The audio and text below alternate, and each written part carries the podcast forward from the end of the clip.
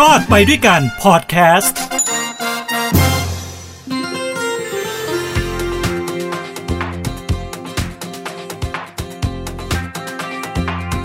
สวัสดีครับ นี่คือรอดไปด้วยกันกับผมทินโชกมลกิจทางฮูดีพอดแคสต์ครับ กลับมาพบกันอีกครั้งหนึ่งครับ กับเรื่องราวดีๆ ที่ผมไปพบเจอมาและอยากจะมาเล่าสู่กันฟังครับ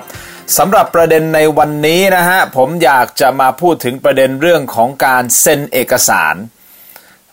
เป็นเรื่องราวที่ผมได้ทำในรายการถกไม่เถียงนะครับ ทางช่อง 7 HD กด 35 คืออย่างนี้ครับ ผมได้รับการร้องเรียนนะฮะจากผู้หญิงท่านหนึ่งนะครับ ที่เธอบอกว่าตอนนี้บ้านของเธอกำลังจะถูกยึด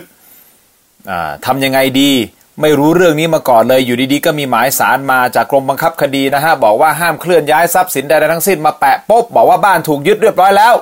แล้วจะขายเข้าสู่ตลาดนะขายทอดตลาดเพื่อที่จะเอาเงินมาใช้หนี้ เธอก็ตกใจว่าหนี้ของเธอนี่มาจากไหน ปรากฏว่าอ่านนะฮะรายละเอียดสำนวนต่างๆเนี่ยมาถึงบางอ้อครับ คือเรื่องราวของเธอนั้นเกิดขึ้นเมื่อประมาณ 12 ปีที่แล้ว ก่อนหน้านี้นะฮะพี่ผู้หญิงคนนี้นะฮะชื่อว่าคุณหนิงนี่นะครับพี่หนิงเนี่ยเธอรับจ้างเป็นคนเฝ้าไข้ นะครับ เป็นคนเฝ้าไข้รับจ้าง เฝ้าไข้ดูแลคนป่วยคนแก่นะครับ เธอก็รับจ้างและดูแลคุณตาท่านหนึ่ง ซึ่งจริง ๆ แล้วเนี่ยคุณตาท่านนี้ ก็เหมือนเป็นญาตินะครับเป็นญาติของเธอ แต่ลูกสาวของคุณตาเนี่ยฮะมาจ้างเธอให้มาดูแลคุณตา เธอก็ดูแลคุณตาตามค่าจ้าง ไม่ว่าจะเป็นค่าจ้างเริ่มแรกนะฮะอยู่ที่ 8,000 บาทต่อเดือน หลังจากนั้นก็เป็นหมื่นหนึ่งหมื่นบาทต่อเดือนนะฮะกินอยู่ด้วยกันกับเขาที่จังหวัดสระบุรี คราวนี้คุณตาเขาก็เริ่มป่วยหนักขึ้นนะอายุมากขึ้นจนสุดท้ายลูกสาวของคุณตาเนี่ยก็บอกว่าเอางี้แล้วกันเดี๋ยวพาคุณตามารักษาที่โรงพยาบาลในกรุงเทพนะจากสระบุรีก็มากรุงเทพก็ไม่ได้ไกลนักไกลมากนักนะครับ ก็เข้ามารักษาที่โรงพยาบาลในกรุงเทพ ก็ไปไปกลับกลับไปไปกลับกลับจนมาวันหนึ่งที่อาการของคุณตาเนี่ยหนักนะฮะก็เข้ามาอยู่ที่โรงพยาบาลที่กรุงเทพมหานครนะอยู่ทีนึงก็ ครั้งล่าสุดที่อยู่ก็ประมาณ 2 เดือนนะฮะเดือนกว่าเกือบ 2 เดือน ซึ่งพี่หนิงเองนะครับ ก็เข้ามาอยู่ที่โรงพยาบาลกับคุณตานะครับ เพราะว่าเธอก็รับจ้างเป็นคนดูแลคนป่วยใช่ไหมครับ ก็มาเฝ้าไข้นะพอมาอยู่มาดูแลก็รู้ทุกอย่างแล้วครับนะพวกพยาบาลพวกคุณหมอก็จะคุ้นหน้าคุ้นตาของพี่หนิงดีนะครับ ในฐานะที่เธอเป็นคนเฝ้าไข้นะครับ ในระหว่างนั้นนะฮะ ทางโรงพยาบาลก็มีการแจ้งรายละเอียดของเงินว่าเนี่ยตอนนี้ค่ารักษาพยาบาลมันเท่านี้นะ เท่านี้นะ เท่านี้นะต้องมาจ่ายนะ พี่หนิงก็ติดต่อลูกสาวของคุณตาอยู่เป็นระยะระยะ ซึ่งลูกสาวของเธอก็รู้นะครับว่าทางโรงพยาบาลก็มีการเรียกเก็บเงินนะครับ แล้วเธอก็สัญญาว่าจะเข้ามาจ่ายจะเข้ามาจ่าย จนสุดท้าย เธอก็ไม่มาจ่ายสักทีนะฮะโรงพยาบาลก็บอกว่าเฮ้ยอย่างนี้ไม่ได้ละ และอาการของคุณตาจริง ๆ ก็ทรงๆนะครับ ก็เลยแนะนำบอกว่าเอาเป็นว่าให้คุณตาเนี่ยกลับไปรักษาตัวที่สระบุรีแล้วกันนะฮะคราวนี้เนี่ยพี่หนิงก็เลยโทรไปคุยพูดคุยกับลูกสาว ลูกสาวก็ไม่เคยมาหาเลยนะครับ ในระหว่างนั้น ก็บอกว่าเดี๋ยวจะมาเดี๋ยวจะมาแต่ก็ไม่มาสักทีก็สุดท้ายเอ่อก็มีการตกลงกันว่าเอางี้แล้วกันโอเค งั้นก็พาคุณตากลับจังหวัดจังหวัดสระบุรีนะครับ พี่หนิงก็บอกโอเค แต่ทางโรงพยาบาลบอกว่าเนี่ยคุณมีค้าง ค่ารักษาพยาบาลจะต้องมาจ่ายเนี่ยพี่หนิงเออพี่พี่หนิงก็เลยบอกว่าจะเอายังไง ลูกสาวของคุณตาก็บอกว่าโอเค ไม่เป็นไรเดี๋ยวเข้ามาจ่ายเอง ก็พาคุณตากลับไปก่อน แต่ก่อนที่คุณตาจะออกจากโรงพยาบาลได้ทางโรงพยาบาลก็ให้พี่หนิงเนี่ยเซ็นเอกสารนะครับให้เซ็นเอกสารเพื่อที่จะเหมือนปล่อยตัวซึ่งพี่หนิงเขาเองเขาก็ไม่รู้เรื่องหรอกเขาก็เซ็นไปนะครับตามที่โรงพยาบาลบอกก็เขียนเขียนเขียนแล้วก็เซ็นไป ซึ่งในวันที่เซ็นเอกสารนะครับไม่ใช่มีเฉพาะพี่หนิงคนเดียว แต่มีลูกติดของคุณตาอีกคนหนึ่ง นะครับเป็นผู้ชาย ก็มาเซ็นด้วยเหมือนกัน ซึ่งลักษณะก็ลักษณะเดียวกันคือลูกสาวของคุณตาเนี่ยก็ได้บอกลูกติดของคุณคุณตาบอกเนี่ยเออก็เข้ามาจากการให้เรียบร้อยแหละเดี๋ยวดิฉันกลับไปจ่ายบินเองอะไรเอง ก็คุณก็แค่ไปเซ็นเอกสารเสร็จเพื่อที่จะปล่อยตัวคุณตาและพาคุณตากลับสระบุรี ลูกติดของคุณตาก็ไปจัดการเซ็นเรียบร้อยพร้อม ๆ กับพี่หนิงนี่แหละครับ ก็เลยพาคุณตา หลังจากเซ็นเอกสารทุกอย่างก็กลับออกไป นี่คือเรื่องราวที่เกิดขึ้นมาประมาณ 12 ปีที่แล้วนะฮะปี 2552 พอหลังจากนั้นพอกลับไปที่สระบุรีครับ ลูกสาวคนนี้ก็ไม่เคยมาหาคุณตาอีกเลย พี่หนิงก็ต้องดูแลคนแก่ ซึ่งไม่ใช่มีคุณตาคนเดียวนะฮะมีภรรยาด้วยคือคุณยายนะครับ ก็ทั้งสองคนแล้วครับ ดูแลคนแก่ด้วยเงินของพี่หนิง เงินเก็บของพี่หนิงเองนะครับ ก็ค่อยๆดูแลกันไป นะตามมีตามเกิดนะฮะจนสุดท้ายคุณตาเสียชีวิต พอคุณตาเสียชีวิตลูกสาวแกก็ไม่มาเพราะติดต่อแกไม่ได้เลย ตั้งแต่ออกจากโรงพยาบาลในกรุงเทพก็คือติดต่อไม่ได้เลยจนวันนั้นจนถึงวันนี้นะครับ จากวันนั้นถึงวันนี้อะพอคุณตาเสียชีวิตไปนะครับ คุณยายก็เสียชีวิตตาม จนสุดท้ายก็คือแยกย้าย พี่หนิงก็ออกจากบ้านหลังนั้นก็กลับมาอยู่ที่บ้านแม่ของตัวเองนะครับ ก็ใช้ชีวิตตามปกติก็ไปรับจ้างทำนู่นทำนี่ นะครับเพื่อที่จะประทังชีวิตของตัวเองต่อไปนะครับเพราะแกก็ไม่ได้เป็นคนร่ำรวยอะไรใดทั้งสิ้นนะครับแถมบ้านของเธอก็ยังมีหนี้อยู่นะฮะเธอก็ต้องหาเงินมาใช้หนี้กับธนาคาร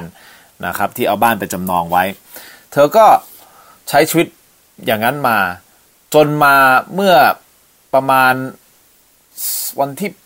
8 พฤศจิกายนครับ อยู่ดีๆ ก็มีหมายสารมาแปะที่หน้าบ้านของเธอ แปะที่เสาบ้าน บอกว่าบ้านเนี่ยห้ามเคลื่อนย้าย เพราะว่าถูก ยึดทรัพย์เรียบร้อยแล้ว เพื่อที่จะไปขายท่อตลาด และเอาเงินที่ขายได้จากท่อตลาดเนี่ยไปใช้หนี้ใช้หนี้อะไรล่ะครับ ใช้หนี้ที่เธอเซ็นเอกสารยอมรับสภาพหนี้กับโรงพยาบาลในกรุงเทพนี่แหละครับ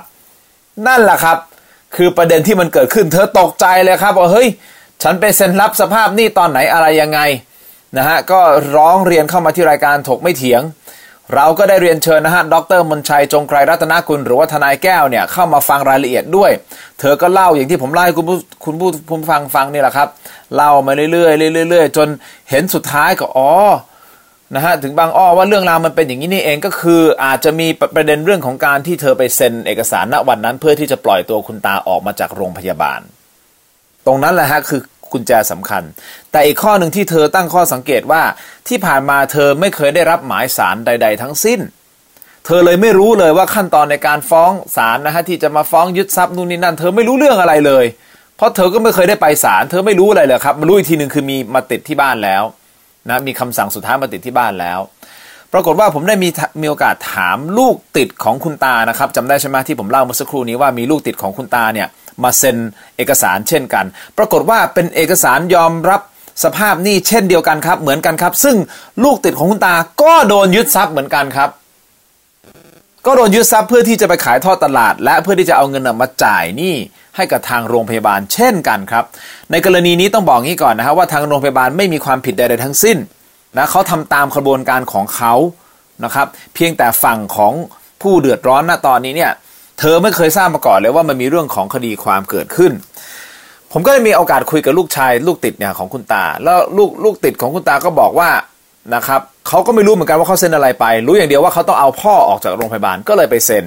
เซ็นเสร็จปุ๊บถึงมารู้ถึงบางอ้อว่ามีหมายสารมา แต่เผอิญในช่วงที่หมายสารมาที่บ้านเนี่ยมันเป็นบ้านของลูกติดของคุณตาเนี่ยตลอดคุณไม่เคยเปลี่ยนที่อยู่ แต่พี่หนิงอะมีการเปลี่ยนที่อยู่ครับ ก็เลยเข้าใจว่าไอ้หมายต่างๆ ที่มาอาจจะมาไม่ถึงตัวเธอ หรือเปล่าเราตั้งข้อสังเกตอย่างนี้ก่อนนะครับอ่าก็มีการพูดคุยกันสุดท้ายนะฮะทางทนายแก้วนะก็ดูว่าเฮ้ยคดีนี้ดูท่าทางน่าจะมีโอกาสมีช่องทางหรือเปล่าในการที่จะขอพิจารณาคดีใหม่นะครับ อาจจะเป็นเรื่องของประเด็นของสำคัญผิด นะฮะตอนที่ไปเซ็นเอกสารหรือเปล่า นี่คือทนายแก้วจากข้อมูลเท่าที่เล่ามานะครับทนายแก้วก็เลยบอกเฮ้ยหรือมันจะเป็นไปได้หรือเปล่านะฮะก็เลยกระซิบผมนะฮะทนายแก้วกระซิบผมในรายการ โดยการเขียนบนกระดาษนะครับ ในระหว่างที่จัดรายการสดเนี่ยเขาบอกว่านี่เเขาเขียนว่าคุณทิน ถ้าอยากจะให้ช่วยกรณีนี้เนี่ยผมยินดีนะครับ เพราะว่าผมผมอยากจะรู้เหมือนกันว่าตกลงเรื่องราวมันคืออะไรยังไง ก็เลยสุดท้าย สุดท้ายท้ายสุดผมก็เลยพูดในรายการแล้วทนายแก้วยินดีที่จะเป็นทนายความให้แล้วไปดูรายละเอียดของคดีให้กับพี่หนิง โอ้ พี่หนิงก็ร้องไห้ดีดีใจกันใหญ่ จริงๆพี่หนิงเขาร้องไห้ตั้งแต่นาทีแรกแล้วล่ะครับพอเขาก็เครียดเพราะเพิ่งเกิดเรื่อง แล้วก็มืดแปดด้านไม่รู้จะทำยังไงบ้านโดนยึดใช่ไหมครับจะไปขายทอดตลาดแล้วจะไปอยู่ไหนต่อล่ะใช่ไหมครับแกก็เศร้า สุดท้ายก็มีการตกลงกันว่าทนายแก้วจะเข้ามาช่วยดูเคสนี้ให้ แต่ต้องออกตัวงี้ก่อนว่า เราไม่รู้รายละเอียดนะครับของเรื่องของสำนวนต่างๆ นั่นระหว่างที่คุยนะครับเพราะเราไม่รู้เลยเราก็ฟังเราก็ดูจากใบสารที่มาแปะอยู่นะครับรายละเอียดต่างๆ ตรงนี้คือ แต่ว่าเรื่องราวอื่นๆนะฮะสำนวนอื่นๆที่มันเกี่ยวข้องเนี่ยเรายังไม่ทราบ อันนั้นอาจจะต้องไปคัดที่ศาลใช่ไหมครับแต่ว่าเบื้องต้นทนายแก้วฟังดูนะฮะจากที่พี่หนิงเล่าเนี่ยมันก็อาจจะมีช่องทางในการช่วยนะครับในการช่วยเหลือ ให้เธอหมดทุกข์นะครับ สุดท้ายพอตกลงกันแล้วว่าทนายแก้วจะเข้ามาช่วย ก็เลยมีการเดินทางไปที่จังหวัดสระบุรีนะครับ ซึ่งผมไปกับทนายแก้วด้วยนะครับไปไปเจอพี่หนิงที่จังหวัดสระบุรีแล้วให้พี่หนิงเซ็นแต่งตั้งทนายความครับก็คือเซ็นแต่งตั้งทนายแก้ว ให้เป็นทนายความของเธอก็มีการเซ็นเอกสารเสร็จ เสร็จปุ๊บเราก็เข้าไปที่ศาลนะครับ จังหวัดสระบุรีเลยนะครับ เพื่อที่จะไปคัดสำนวนต่างๆ เกี่ยวกับคดีนี้ แล้วออกมาศึกษาว่าตกลงเนี่ยมันมีข้อความอะไรมันมีข้อบ่งชี้อะไรที่สามารถที่จะเข้ามาช่วยเหลือตรงนี้ได้ ตรงนี้แหละครับ คือขั้นตอนล่าสุดที่ผมได้ทำให้กับพี่หนิงคนที่เดือดร้อนแล้วมาร้องในรายการของเรา โดยที่มีทนายแก้ว ต้องขอบคุณมากๆเลยนะครับ ที่ให้ความช่วยเหลือในคดีนี้ ส่วนหลังจากนี้หลังจากมีการศึกษาเรื่องของสำนวนของคดีแล้ว และมีช่องทางไหนในการช่วยเหลือหลังจากนี้ อันนี้เดี๋ยวจะมาอัปเดตกันอีกทีหนึ่งนะครับ แต่ที่ผมมาเล่าเรื่องนี้ในวันนี้ก็เพราะว่าผมอยากจะให้ทุกท่านนะครับ ก่อนที่จะเซ็นเอกสารอะไรก็แล้วแต่เนี่ยอ่านให้เข้าใจอ่านให้ละเอียดก่อน เราไม่จำเป็นต้องเซ็น อันนี้ทนายแก้วบอกผมเลยนะครับ เราไม่จำเป็นต้องเซ็นเอกสารของโรงพยาบาลเพื่อที่จะนำตัวคนป่วยออกมา ทนายแก้วบอกว่าโรงพยาบาลไม่มีสิทธิ์ที่จะกักขังหน่วงเหนี่ยวเรานะครับหรือว่ากักขังหน่วงเหนี่ยวผู้ป่วยในโรงพยาบาล เรื่องของการจ่ายตังค์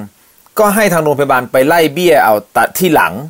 แต่การที่เราจะพาคนไข้ออกมาจากโรงพยาบาล เขาไม่มีสิทธิ์ที่จะกักขังเราอยู่ในโรงพยาบาล มันคนละส่วนกันนี่คือทนายแก้วพูดอย่างชัดเจนนะครับอันนี้ก็เป็นบทเรียน สำคัญของของพี่หนิงเลยนะครับ เพราะแกก็ไม่รู้แกก็อยากจะเอาคุณตาออกมา แล้วที่สำคัญคือลูกสาวแกแหละ ลูกสาวแท้ๆของแกเนี่ย เป็นคนบอกเองว่าให้เซ็นไปเหอะไม่มีอะไรเซ็นไปเหอะเดี๋ยวเดี๋ยวเดี๋ยวหนูเข้าไปจ่ายเองเดี๋ยวหนูเข้าไปจ่ายเอง สุดท้ายก็ไม่ได้เข้าไปจ่ายนะครับสุดท้ายก็ไม่ได้เข้าไปจ่าย จนคาราคาซังจนหนี้ของการรับผิดชอบครั้งนี้อยู่ที่1ล้าน2แสนกว่าบาทถ้าจำไม่ผิดนะฮะรวมดอกบงดอกเบี้ยก็น่าจะเกือบ 2 ล้านแล้วนะครับ นะครับ อันนี้ก็เป็นเป็นตัวเลขที่เยอะ แล้วบ้านหลังนี้ก็ขายทอดตลาดตีมูลค่าอยู่ประมาณล้านกว่าบาทเช่นกันนะครับ บ้านของพี่หนิงนี่แหละฮะก็คือสุดท้ายต้นเหตุคือลูกสาวแท้ๆของคุณตาเองไม่มาจ่ายแล้วไม่สนใจด้วย แล้วก็หายตัวไปเลย 10 กว่าปี ข้อที่ 2 พี่หนิงประมาทในการที่ไปเซ็นเอกสารนี้ตามความเข้าใจผิดหรือเปล่านะครับ ที่ลูกสาวบอกให้เซ็นแกก็เซ็นไป แกก็ไม่ได้คิดอะไรนะครับ อันเนี้ย อันเนี้ยคือประเด็นสำคัญ ก็อยากจะมาเล่าเรื่องนี้ให้ทุกท่านได้ฟังก็เป็นอุทาหรณ์นะครับ เรื่องของการเซ็นเอกสารไม่ว่าจะเป็นเอกสารแบบนี้ หรือเอกสารแบบอื่นๆนะครับเราก็ต้องดูให้ละเอียดก่อนที่จะเซ็นอ่านทุกบรรทัดอ่านทุกข้อความให้ชัดเจน ก่อนที่จะเซ็นอะไรก็แล้ว แต่มิฉะนั้นอาจจะเป็นอย่างกรณีพี่หนิงที่มีหนี้มาให้เราโดยที่เราอาจจะเข้าใจผิดนะครับว่าคือการเซ็นปล่อยตัวแต่สุดท้ายคือการเซ็นยอมรับสภาพหนี้ล้านกว่าบาท โดนไปเต็มๆเลยนะครับ แล้วก็อีกข้อหนึ่งคือสำคัญคือถ้าคุณเป็นผู้ป่วยในโรงพยาบาล แล้วอยากจะพาผู้ป่วยออกมาโดยที่ยังไม่ได้จ่ายตังค์ทางโรงพยาบาลทนายแก้วบอกผมว่า ไม่มีสิทธิ์ที่จะกักตัวเราหรือว่ากักขังหน่วงเหนี่ยวเราใดทั้งสิ้นนะครับ เรื่องของเก็บตังค์เรื่องของหนี้เงิน ทางโรงพยาบาลก็จะต้องไปหาช่องทางอื่นในการที่จะไปไล่เบี้ยเอาเงินมา แต่เขาไม่มีสิทธิ์ที่จะล็อกตัวเรา แล้วก็บอกว่าคุณต้องจ่ายตังค์ก่อนถึงจะปล่อยตัวออกไปจากโรงพยาบาล อันนี้ก็เป็นความรู้สำหรับสำหรับผมเหมือนกันนะครับ ผมไม่เคยรู้มาก่อน ผมยังเข้าใจเลยว่า ถ้าไม่จ่ายตังก็ห้ามออกอ๋อแต่ทนายแก้บอกไม่ใช่อะมันคนละส่วนกัน เขาไม่มีสิทธิ์ที่จะมากักขังเรานะฮะอะอันนี้ก็เป็นเรื่องราวที่เกิดขึ้นในสังคมจริง แล้วก็เราก็ยังพยายามหาทางช่วยนะครับพี่หนิงอยู่ณตอนนี้นะฮะอะก็ทำให้ทุกท่านคงได้เห็นนะถึงความสำคัญของการอ่านรายละเอียดก่อนที่จะเซ็นนะครับ เพื่อที่จะให้ทุกท่านนั้นรอดไปได้วยกันในทุกๆกรณีกับการเซ็นเอกสารนะครับ ทั้งหมดนี้ก็คือรอบไปด้วยกันทางหูดีพอดแคสต์กับผมทินโชคกมลกิจนะครับ ก็หวังว่าวันนี้น่าจะเป็นประโยชน์กับทุกท่าน แล้วก็ให้ทุกท่านระวังในการเซ็นชื่อในเอกสารต่างๆนะครับ ขอให้ทุกท่านมีความสุขครับ ความทุกข์อย่าได้ใกล้ ความเจ็บไข้อย่าได้มี ขอให้มีความสุขสวัสดีมีชัยนะครับ แล้วกลับมาพบกันใหม่ครับสำหรับวันนี้ สวัสดีครับ